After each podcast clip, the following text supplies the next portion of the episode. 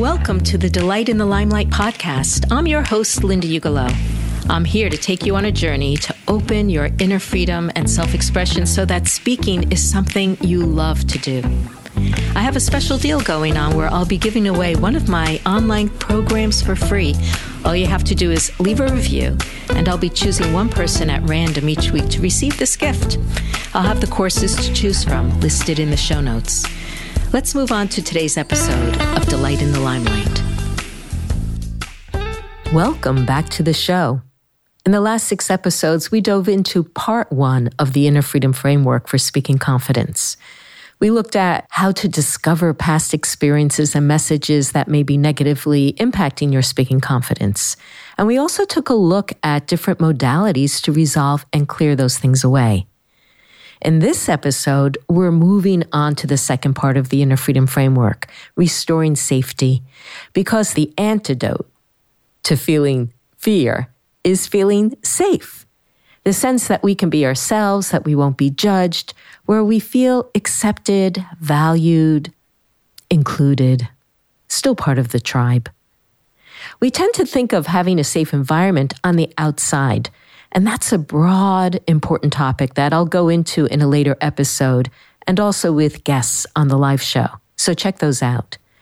But today, I want to talk about creating a safe environment on the inside. Because though you may worry about what other people will do, say, or think, most of the time we are our own harshest critic. Here's why that matters. If you don't feel safe inside yourself, you're not going to feel safe in front of others. When I was writing the book, Delight in the Limelight, I came across a joint study between the University of Massachusetts and McGill in Canada, and they followed people who were making goals for themselves. What they found was that people who criticized themselves were less likely to achieve their goals. This finding was contrary to the popular belief at the time that negative self talk is motivating. So, what this study found was this is not true. Maybe you grew up like me hearing this saying if you don't have anything nice to say, don't say anything at all. I grew up doing my best to be nice to others. It never occurred to me that this applied to the way I spoke to myself. I thought the way I spoke to myself was completely irrelevant the way I saw it was as long as what I was thinking didn't hurt others, what I said inside my head wasn't a problem. I didn't realize how damaging it was to have a negative internal dialogue. My mom certainly didn't know it, so she couldn't pass that knowledge on to me. Instead, she illustrated exactly the opposite. Every day she'd look into the mirror and say, Oh my God, look at me, I'm so fat. Tomorrow I'm going on a diet. I'm not kidding. Every single day. This negative talk didn't motivate her, it only reinforced what she didn't want. She steadily gained weight throughout her life. So when I read the joint study, I thought, yep, this totally rings true. And what was sad about this is my mother was beautiful. She was beautiful to me. But when I look back, I realize now at the time, she was a size six. Oh my God.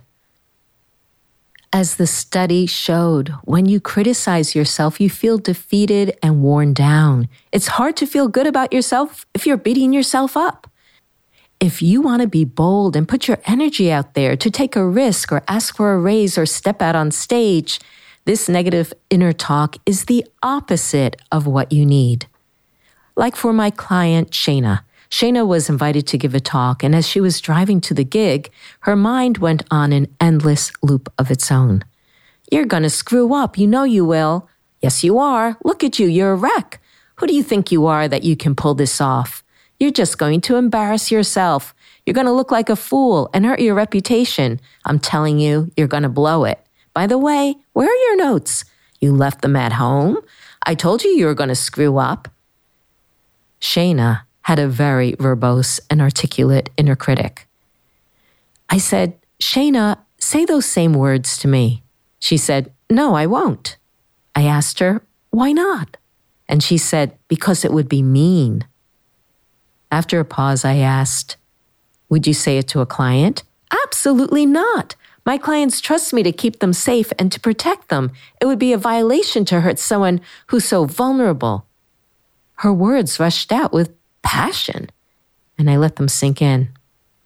If we wouldn't say these things to a client, if we wouldn't say these things to someone we cared for, respected, wanted to help, why do we think it's okay to speak to ourselves this way? We wouldn't want to be around other people who bully us. Why do we tolerate that bully inside our head?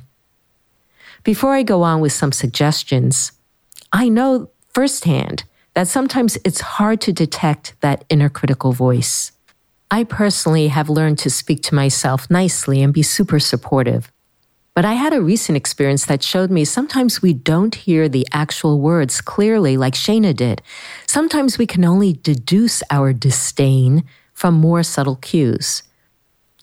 For instance, I've been working for years on singing without a wobble or unsteadiness. And through very slow, patient exploration, I feel like I finally have a way of feeling the flow of the sound the way I want it to be, the way I have in my speaking voice, but haven't had in my singing voice.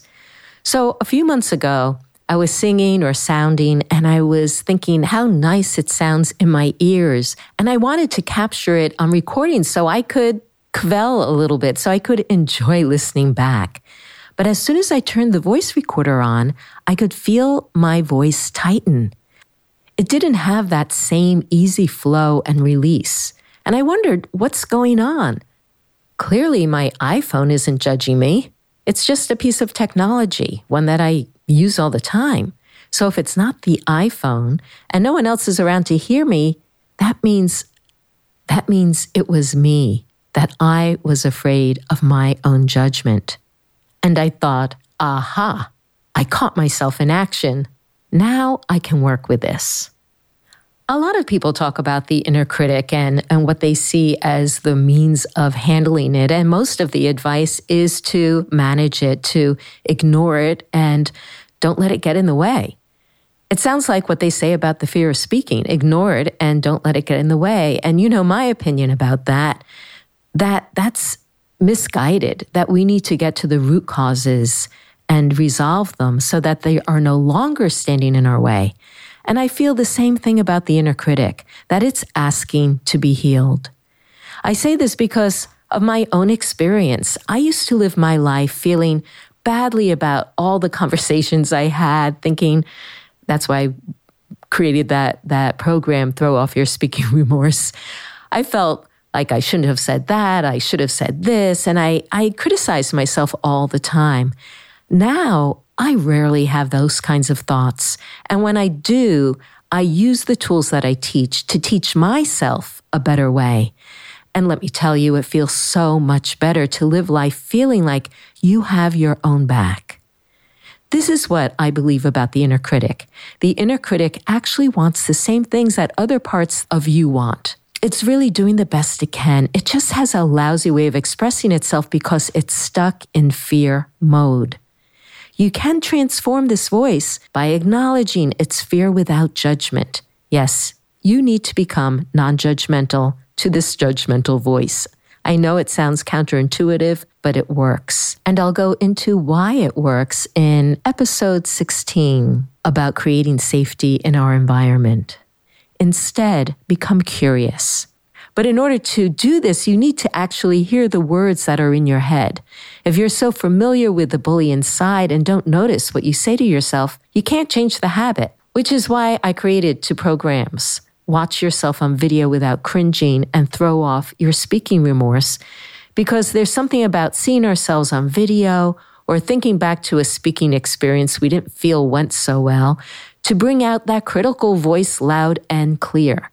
And when we hear the words we say and how we say them, we can transform them and even transform the need to say them. So you listen without judgment. You speak to this voice with a neutral, matter of fact tone. Evaluate the complaints together. Enlist their help, the help of that inner critical voice, to reach the goals you want and to help it to grow its style of communication, just like you and I are always learning to communicate better. To other people, we can learn to communicate better to ourselves. I learned to say this thing from my daughter, who said these words to me once when I wasn't speaking too kindly to her. She said, I hear what you're saying, but can you say it in a nicer way? I love this. And you can use it as a stopgap measure whenever you hear the, the critical voice in your head. I go more into details about this inner critic to inner ally process in chapter six of the book, Delight in the Limelight. And I'll also put links to the two programs I mentioned in the show notes.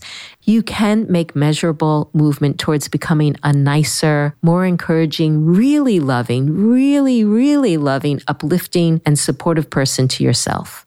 And why not? Why not expand into your fullest potential of being your biggest supporter? You are deserving of that. So I wonder, what are you taking away from this episode today? Do you have your own back? Do you have a strong inner critic? Have you done work in this area? I'd love to hear. You can leave me a message on the show notes page or email me at linda at lindaugelow.com. In the next episode, we'll be looking at healing our self image. Until then, I'm wishing you all the best on your journey to delight in the limelight. Thank you for listening to Delight in the Limelight. I hope you feel a little more hopeful and excited about speaking in public. If you like the show, recommend it to someone you know. And if you haven't yet read the book, Delight in the Limelight, you can get it online or at your favorite bookstore or request it from your local library. Remember, speaking is our human design. Let's learn to delight in it together.